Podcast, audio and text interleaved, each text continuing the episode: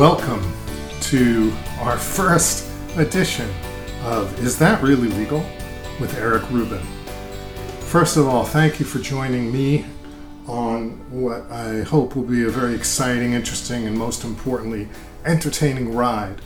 Uh, for as long as this podcast exists, my commitment to you is to be fun, interesting, and relevant. Uh, not sure what order is going to be, but uh, we're going to be talking about all sorts of legal issues and we'll also be talking with lots of interesting people. Some will be lawyers and some will not, but all of them will be talking about some way in which their life has intersected with the laws of this country and the law in general. And I will be talking about things that are relevant at the time of the recording. I cannot promise that if you're listening to this months or years later, they'll still be relevant. But uh, I'm hoping that you will have as much fun as I know I'm already having. And uh, just to let you know who I am, it's not just a passing interest in the law. Uh, I'm a attorney. I did go to law school. I passed. Uh, I've, I've been allowed to practice in three of our 50 states, and I currently practice law. I've noticed that there's a trend in this country while we've always been interested in the law and been a very uh, law minded group of people in this country, there's a lot of focus on the rights that we have, not always on the rights that other people have. Also, not always on the responsibilities that we have. And with that, I'm going to just bring your attention to what's happened recently, which is that the President of the United States at this moment uh, tweeted something, a statement, saying uh, that he condoned violence in the face of rioting in Minnesota. And without getting too deep into it, uh, his statement was then addressed by Twitter. Now, for those of you who don't know what Twitter is, Twitter is a type of social media. And what's interesting is that people who support this president immediately want to focus the argument in terms of is Twitter a platform or a publication? Which is a very interesting legal argument and could be talked about, but that bringing yourself to that argument misses an incredibly important point. Uh, and it really is a fake out by those people because the real issue is um, is there a First Amendment right to incite violence on Twitter? Uh, the reality is, the First Amendment, uh, most people refer to, meaning the First Amendment to the United States Constitution, and uh, the First Amendment, which is the the first 10 amendments are known as the Bill of Rights, and you probably know that if you went to high school. But the First Amendment, among other things, or as lawyers say, inter alia, um, provides for freedom of the press and freedom of speech. And that's all well and good, but what it that's not exactly what the Constitution and the amendments say. What it really says is that government cannot restrict your right to free speech. However, Twitter, brace yourselves, is not a form of government. It's not a part of the government of the United States. So, a good example of this would be if I had Mao's Little Red Book and I walked into the middle of McDonald's and I started screaming about how communism was really important. Uh, the people who run that McDonald's could reasonably have me leave McDonald's because they're not the government. I am free to talk about Mao Zedong and the Little Red Book outside in the public square, literally in the public square, in the privacy of my home, but not in the McDonald's, which is not government, it's private property. And Twitter is a corporate entity. All you need to do is look it up. You can look up either Twitter or go to the United States Constitution and see which one of the articles governs Twitter. Article 1 being Congress, Article 2 being the executive branch, presidency, Article 3 being the judicial, there is no Twitter article. any other conversation about an issue of whether people can say inflammatory things on Twitter is irrelevant because it's not a First Amendment protected right. So, just thought we would get that out of the way. Now we're going to end up talking with Ed Gaffney. Ed is a graduate of uh, Dartmouth and Northeastern Law School and is also a writer of several published legal thrillers um, and was nominated for an Edgar Award for one of those novels. He happens to be a close personal friend of mine, so he was probably the easiest get. So he is my first uh, guest on this show. I'm very excited that he had time to talk to me because he is very busy, um, especially representing people right now uh, who are stuck in prison and dealing with the current COVID pandemic. Um, he has a tremendous amount of compassion and intelligence, and he uses them both to represent people. I think you'll find him interesting. I certainly do. So let's listen to my conversation with criminal defense attorney and legal thriller writer and Edgar Award nominee, Ed Gaffney.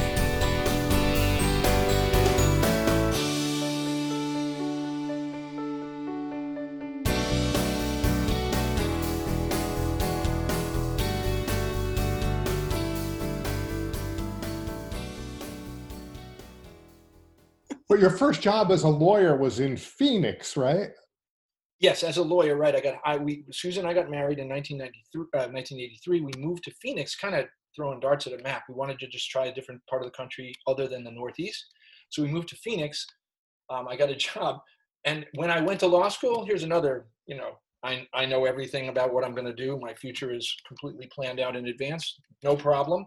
I, I knew when I went to to in when I was in law school, I would never do securities law, I would never do divorces, and I would never do criminal law.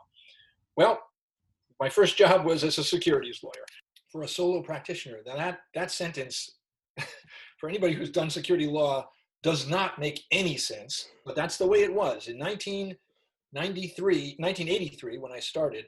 Um, I I stumbled into a job with uh, with an attorney named Steve Meadow in uh, Arizona, in Phoenix, and I learned about securities law. And we did a lot of little um, penny stock uh, IPOs and, and private placements and Rule Ds, and for people who know securities law, that kind of stuff. Well, just so people people who don't know, an IPO is an initial public offering, which means taking a company public, right?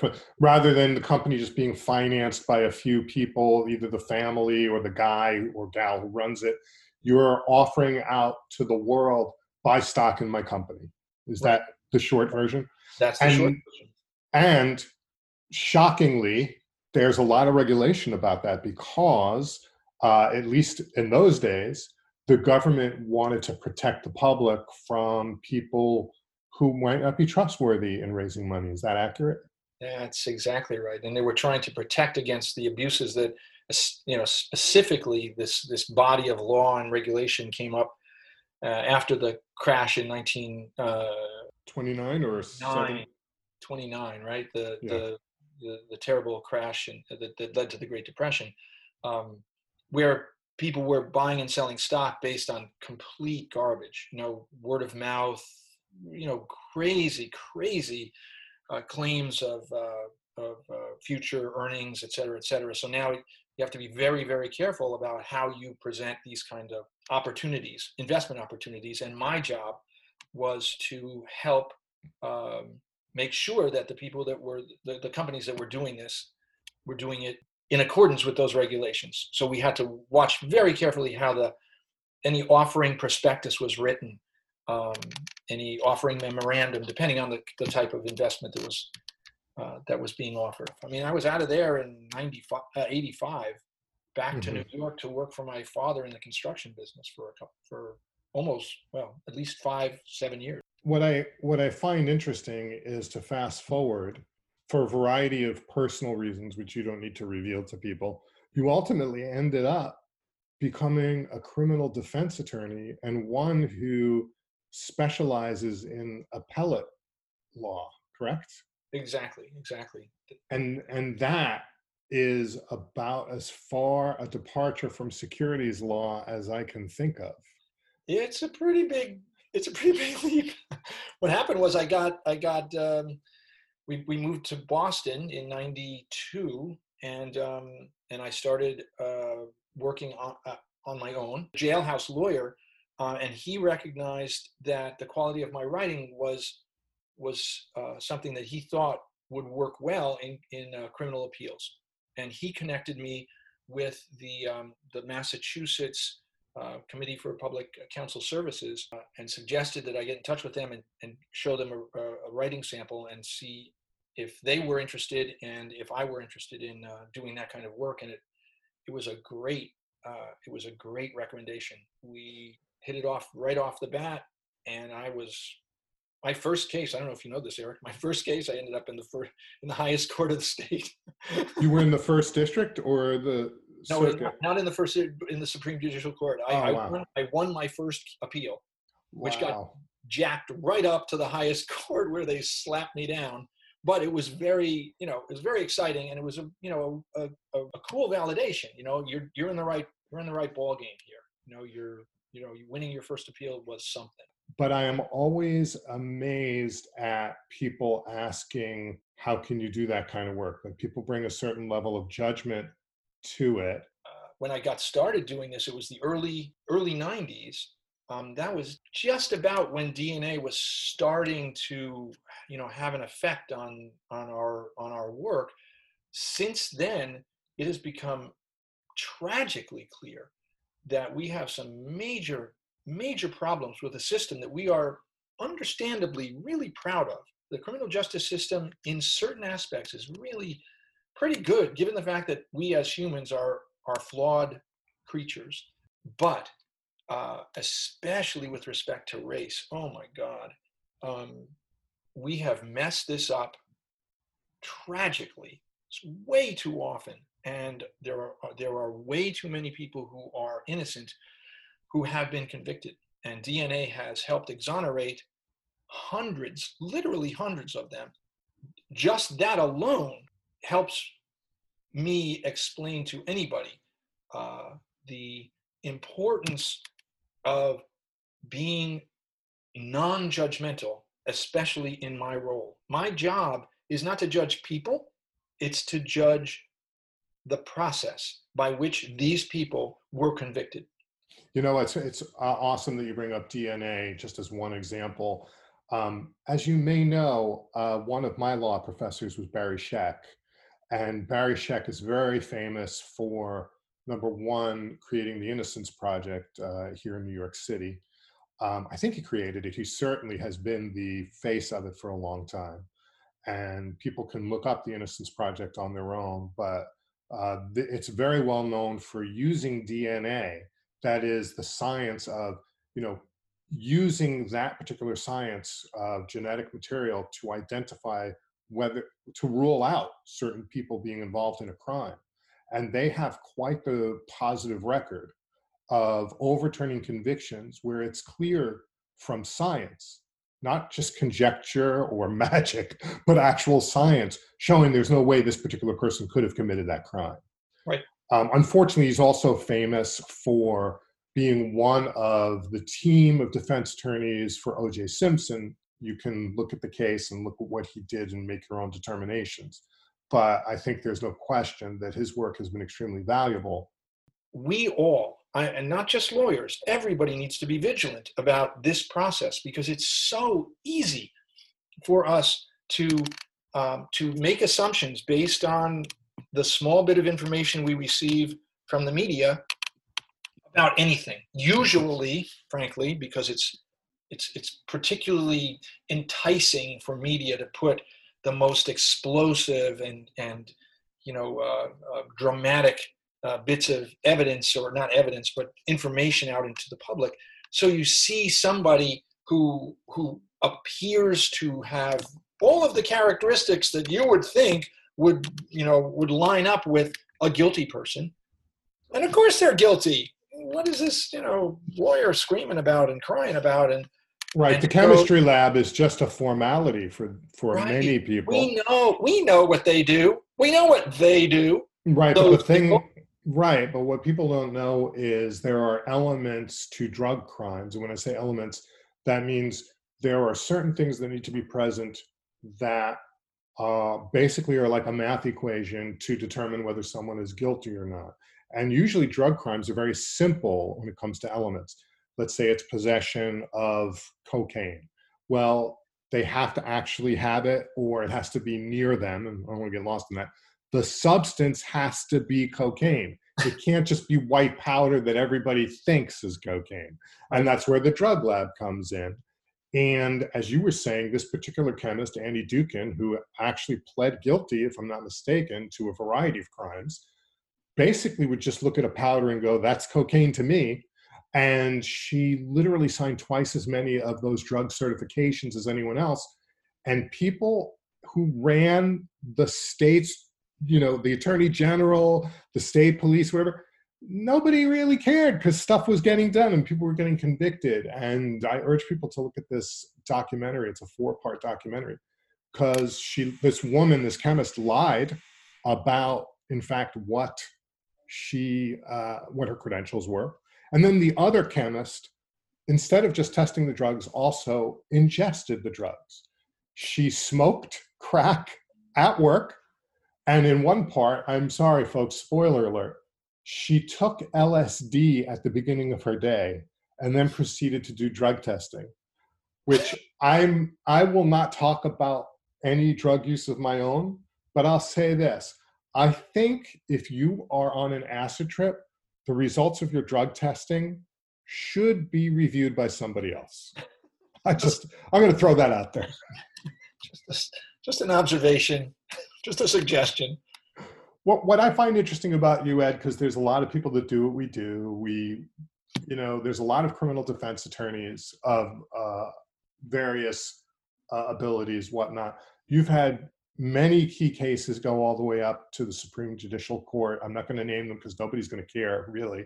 They can look you up if they want. I, I know them, but an interesting second, another chapter of your life has been that of a writer of legal thrillers. You hear a lot of people go, "Oh, someday I'd like to write a book," you know, and that's a fascinating statement for authors to hear. But the reality is, you have had how many books were published at Bantam, I believe, Bantam published four. and then you've self-published a couple as well. I self-published um, a fifth. I don't know if I did two. Did I do two? I think I just, I I just, I just did White Man Woke. I think. Okay. And you, just so people know, and I already probably said this, but so you hear it, uh, were nominated for an Edgar. Can you tell people what an Edgar Award is? sure. That is. You like the way, by the way, that was my classic. Uh, that's my radio personality thing. Like, why don't you tell the audience what an Edgar is? that is the Mystery Writers of America award for the best book in you know the category of that of that year. That was in 2009, I think, for a book called Enemy Combatant. Um, but I got to write books because um, because of the success of my my wife Suzanne Brockmann, who who was um, is a, a, you know a multi multi uh, award winning. Uh, I mean, let me just say it. Suzanne Brockmann is a New York Times best-selling author many times over, who has been published with several major publishers and has had a career starting out with like small romance all the way through to major publishers like Ballantine for in excess of 20 years, correct? Yeah, yeah, yeah. She, she's uh, she's actually mm, where are we? 1920? Yeah, I mean 2020. We're 20 plus. Yeah, Feels like feels like 1920. Yeah. but it's on- really 2020. Yeah. 2020, closing in on 30 years, and and you know uh, approaching 60 books. Um, but in the early 2000s, in fact, I got the idea for the book that I, that I started writing. The, the first book I wrote, which was called Premeditated Murder, that that came to me um, in the aftermath of 9/11. Um, there were some uh, there was some rhetoric being uh, being bandied about by the politicians of the day and uh, and it got to me. It got me thinking about the, that language in the context of uh, of murder trials. And uh, I don't want to go into it too much if people are interested in uh, in reading. Well, we don't have to go into the book, but I'm curious about you know, as attorneys, or you specifically as an attorney, and the rhetoric of politicians, it seems like this is just a recurring theme in our history. I, you, you know, that's another part of our lives that's very interesting. I, I know that you and I, and especially Suze, were active in the LGBTQ equality movement, specifically in marriage equality, starting in Massachusetts.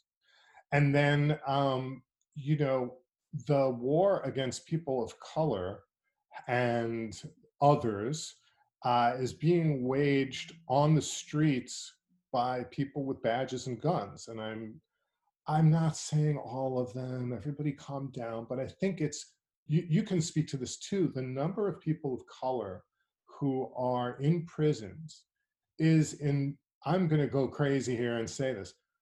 They're not more likely to commit crimes than anybody else. So it's, I just find it fascinating that, well, first of all, I just read something that we incarcerate more people than any other nation in the world. Oh, yeah. I don't know if that's per capita. I think that's per capita too. It's, it's certainly per capita. I, we may be number one in the world, you know, just in raw numbers, but we we are number one. You know, if anybody had any doubt about whether we're the best country in the world, we're the best at incarcerating our own population. That's do you sure. do you think that America is just a land full of criminals, or do you think it's something else? No, no. I actually was thinking about um, fairness recently. Um, I, I, knew that we were going to be talking, and I and I was I was thinking about this. I, I, I actually just recently had a conversation with four, no, three of my friends from junior high school and high school and uh, and we you know we all went to, to, different different paths and and we were just talking about lots of things and sharing about how lucky we were and um, and I and for some reason I got to thinking about how it was when we were kids and what we were like when we were kids and that brought me to the fact that, that I I'm the oldest of eight kids so I grew up in a big big household and and that you know, the, the, I, my brain was obviously just free associating, and I was starting to think about fairness, and I was thinking about fairness because that's kind of at the root of justice um, in the American jurisprudence system, theoretically. Um, yeah, I was going to say it's supposed to be. and if you need to, if you need a, a reminder about what's fair, just ask a kid. Just ask a kid. They all know instinctively. We all know what's fair and what's not fair. A little kid sitting in a room full of other little kids and sees one particular kid get something that everybody else doesn't get, they're like, that's not fair. Like, we all should have that. Or they're the only one that doesn't get it. That's not fair. Why can't I? Dude, you are sounding like a communist. oh, it's outrageous. this concept of fairness, just because you're a human being that we're entitled to share things. Oh, Ed, oh. you're a dangerous. I can't believe I put you on this I'm, podcast. I'm gonna go. I'm gonna go beyond. I'm gonna get you really worked up. No, maybe I won't get you worked up. Maybe I'll get your listeners worked up. But I I believe that it's really really. Oh man, it's so attractive. It's like catnip for politicians to do what you were describing earlier. To to castigate some group of people. And the reason I think I think that this is just a, a, a wiring problem because we are, we may perceive ourselves to be, you know, at the at the top in the evolutionary pyramid, and that's fine, but it doesn't mean that we do not have within us some baser instincts, which some of us, I think, aren't that great at managing. And those instincts include identifying what team you're on and who the bad guys are, the other team. And when that is activated, and I think there are people who are really susceptible to the activation of that, you end up with potentially some extremely dangerous situations. So if all of the so and so are, you know, those people are the problem, the Jews in Nazi Germany, the Mexicans and all of the rapists pouring over the southern border, the the black people who murder each other on the streets of Chicago, who, whoever whatever group you you identify in this way, it's very very attractive for a politician to the Muslims, the Muslims, the Muslims yeah. did 9/11. Now all the Muslims are a problem, and then then when our when our population begins to uh, assimilate this garbage um, and put it into practice, that's when lawyers like you and me end up in courtrooms saying that's not fair. The, right. the, the, the assumptions you're making are not fair. And the, and the result of the assumptions you're making end up putting more of these kinds of people in prisons, for example. Right, right. And I, I think it's, I think that it's times like these that I'm especially proud to be an attorney because we are. You know, I was I was rewatching Band of Brothers. We are the airborne. We're beyond the front line. We're in many ways behind enemy lines. And for those of you who don't know what I'm talking about, HBO did a 10 part series about Easy Company, these guys from 101st Airborne uh, in World War II and it's a amazing it's not a documentary it's a drama it's brilliantly done. And um, i feel like people like us who go into courtrooms you know we're behind enemy lines in a sense um, because what people sometimes forget is the only person once you're accused of a crime the only person who definitely is on your side is your attorney the prosecution is an arm of the government. The judge is supposed to be impartial. I'm not saying they're not, but they are also part of the government. The jury comes in. The process of a jury trial is to ensure that these people will be impartial and fair. But when you're sitting in, at the defense table, standing accused of a crime, no matter how much people are trying to be fair, there is this sense of many people well, what did that person do that had them end up in that chair? So, you know, and, and there are other little things that you and I know most people don't think about, which is the prosecution always starts the case, they go first, and they go last at the very end. They bookend the trial. They have at their disposal the entire police force, whether it's the local police or state police. The defense has very little.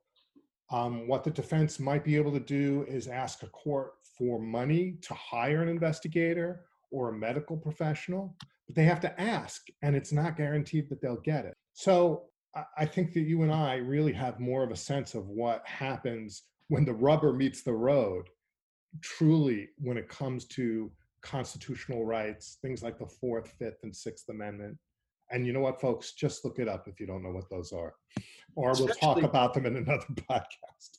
Especially with respect to the people that we defend, because we're court-appointed attorneys.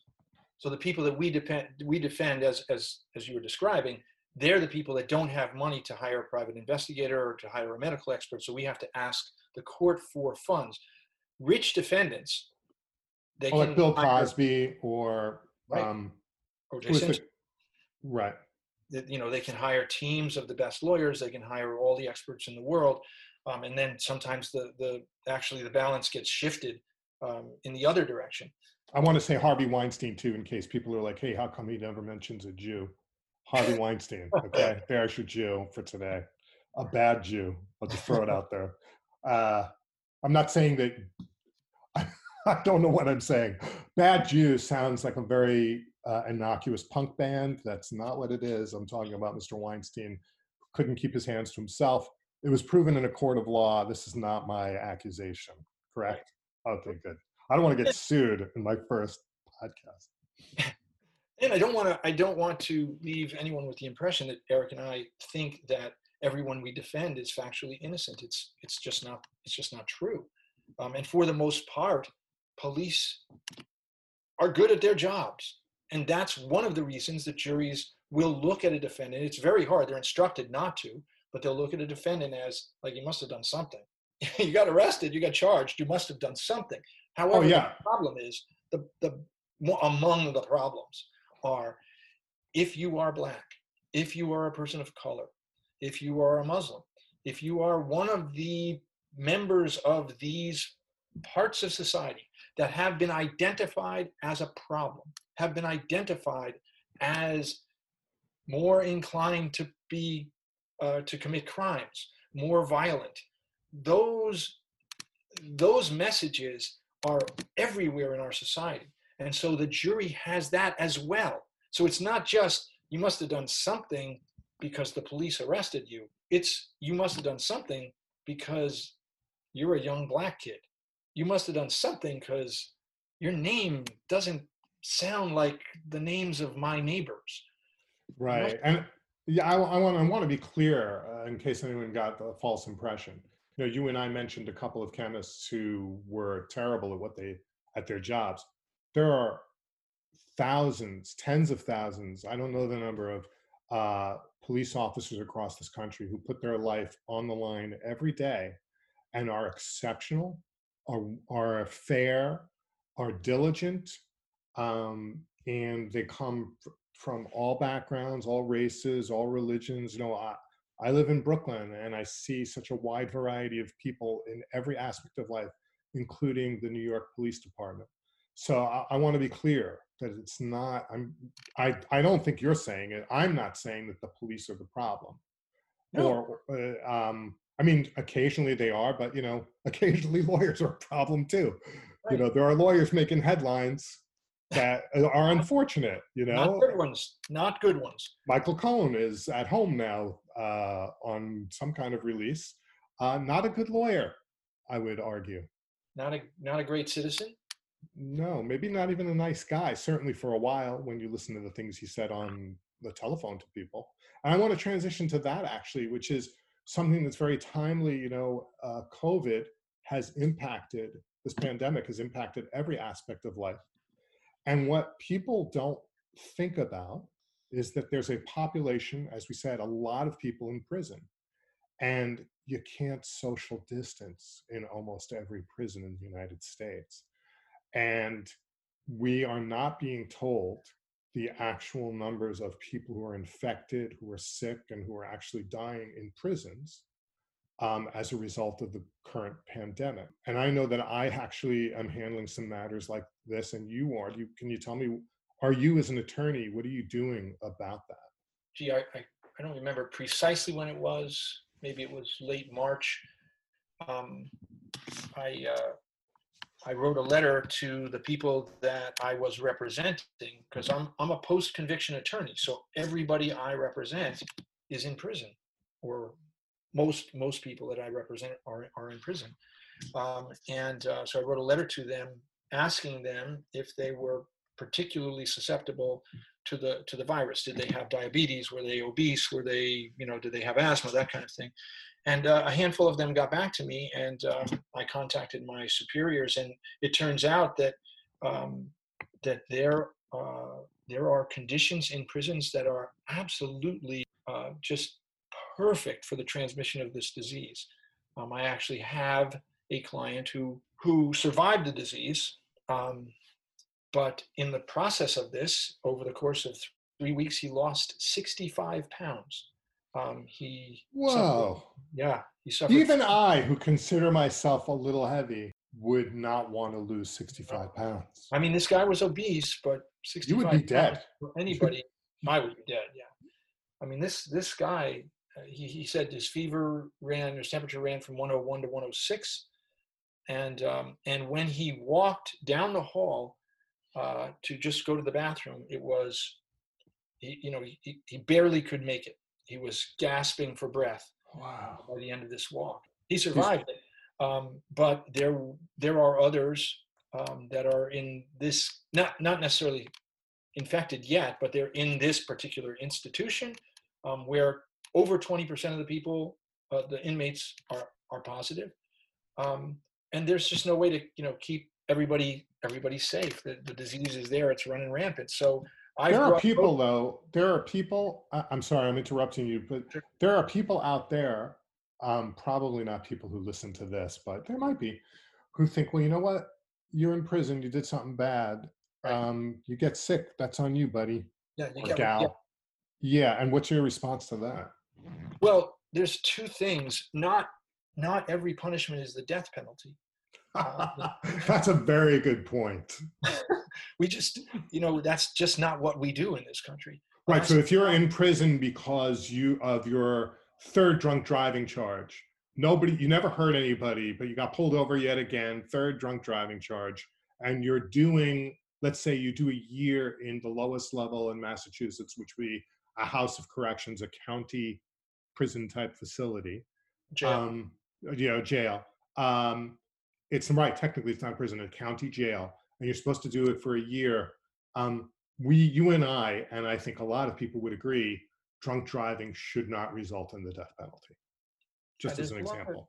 yeah, I mean, I, I, I don't believe in the death penalty in general, but but I don't think me too. anybody believes in the death penalty for drunk driving or you know pe- petty larceny, getting in a bar fight. You know, I mean, these there's a lot of people who are serving time. You know, for po- possession of marijuana. There are a lot of people who are doing time for for crimes that that you know no one believes should you know carry a death penalty. Um, and and I mean, this is just whatever your particular, you know, your particular attitude is toward people who are incarcerated. Oh well, you committed a crime, so what you get, you get what you get. That's not the way our society works. You don't get to make that call. We get to make that call because it's a democracy, and we've already made that call because we have an we have an amendment to the Constitution.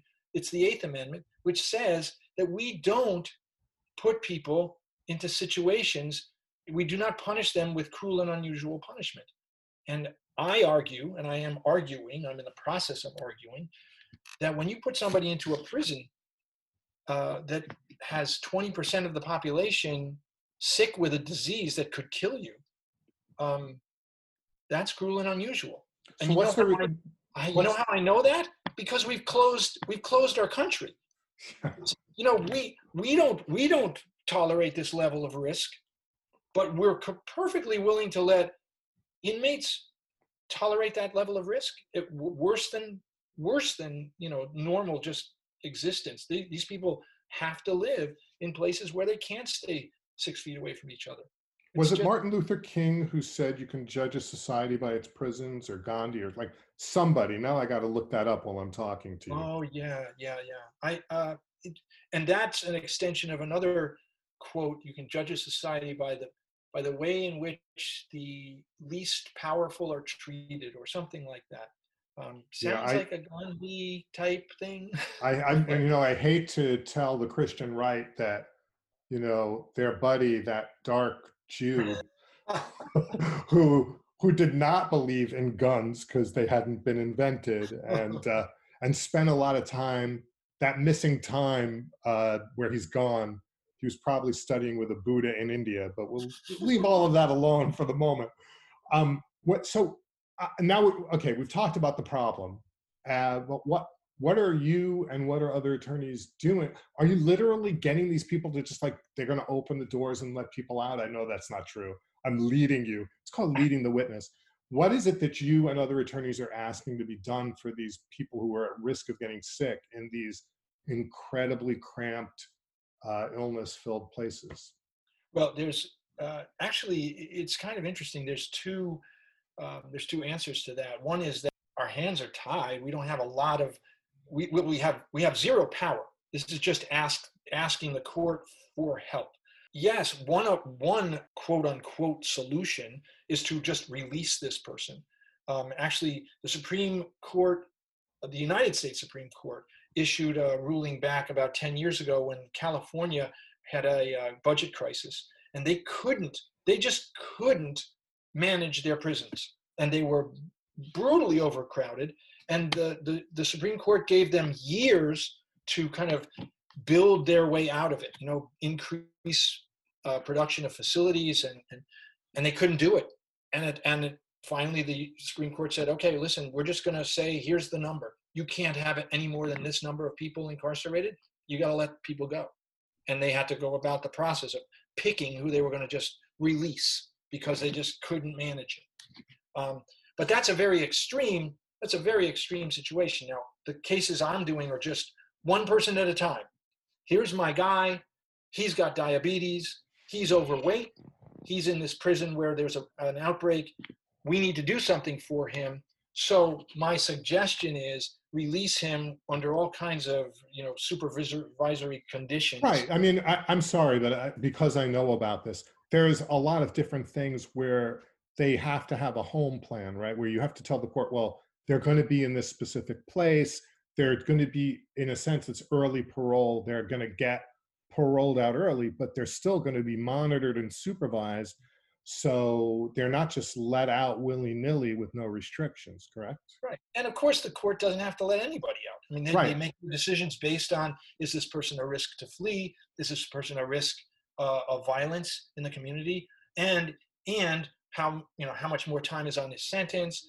Um, you know what kind of you know do we put a gps on this person? Do we make them report? You know do, do we have house arrest situations? I mean there's a whole lot of things that are a whole lot of things that are available to the courts and frankly included now that's just that's the that's the hail mary. That's the last ditch effort. There are laws i don't know if you know this eric but there are laws in massachusetts that were passed specifically in case of a disease outbreak at a prison designed to enable superintendents of uh, the, the Department of Correction or wardens or commissioners or whatever, people who are in charge of prisoners to incarcerate them elsewhere.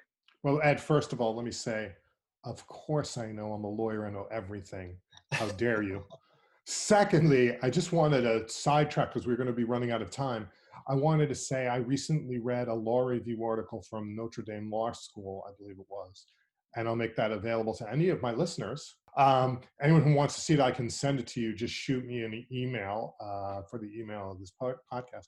But um, it basically inquires um, what is the big deal about violent offenders and releasing them?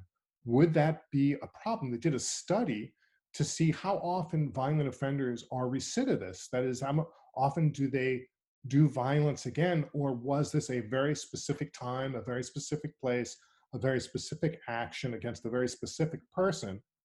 And I think it's fascinating.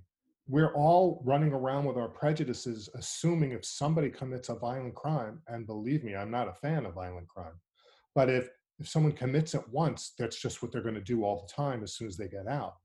And I think you, uh, we all, if we check our gut, we know there are some people who are just violent, and it is better to keep them away from the rest of us. But I think that a lot of times we see violence as the result of specific situations and wouldn't be repeated. And I think this law review article is fascinating. It's being used, quite honestly, as part of the support of emotion for uh, for an early parole, and uh, I, I think that people should. One of the cool things, unfortunately, I know there's a horrible disease and a horrible time on many fronts, but we really have an opportunity to re-examine some very foundational aspects of our society. what is it we're doing, and why are we doing it? You know, why do we have so many people, so many people incarcerated? Is this really helping? Is this the best way to approach things? Mm. And can't we save? You know, you can appeal to people where money is their whole, that's their scorecard. You can say what a miserable failure financially the prison systems are. And, you know, there are people trying to make money from private prisons. That's a whole other podcast. Maybe I'll have you back for that and how that is just nauseating to me. But I assume to you and several other people but I think that you know this whole notion that when people lose their job, they lose their health coverage. That's not what we're talking about today. But just that's another foundational aspect of our culture here in America that's not shared across the world. You know, I have lots of friends in all over the world. If they lose their job, they don't have to worry if they get sick. Will they have to? How are they going to afford going to the hospital?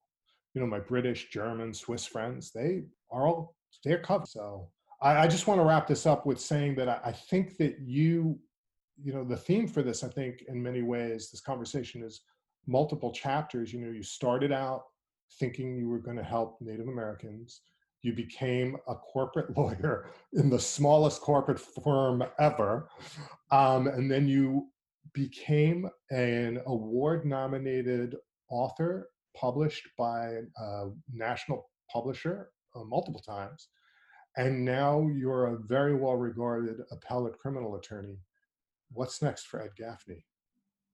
Wow, that was just so awful.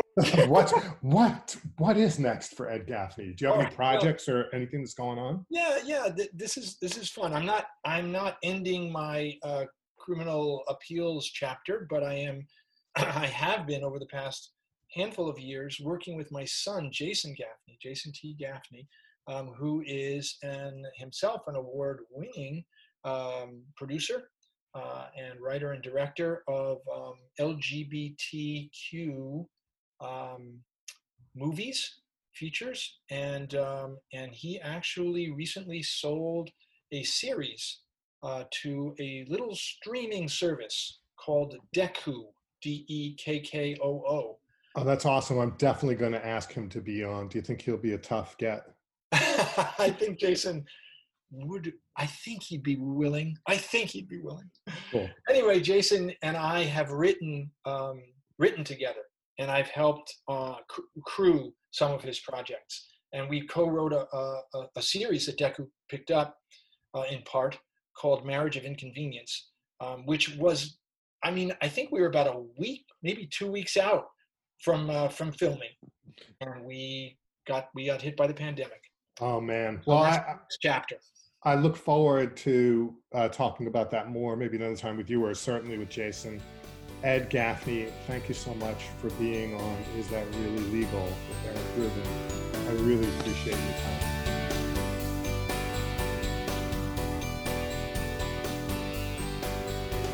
So that's it. That is the first interview, the first podcast episode of Is That Really Legal with Eric Rubin. I want to again thank Ed Gaffney. Um, we are in conversations right now with a possible sponsor. I'm very excited, especially because it's food. And I think if you know me, and you'll get to know me, I'm a big fan of food. Um, thank you so much for joining us on this first episode. Again, if you want to follow us on Twitter or on Facebook, please look for us at Is That Really Legal with Eric Rubin and I look forward to talking with you soon. Bye bye.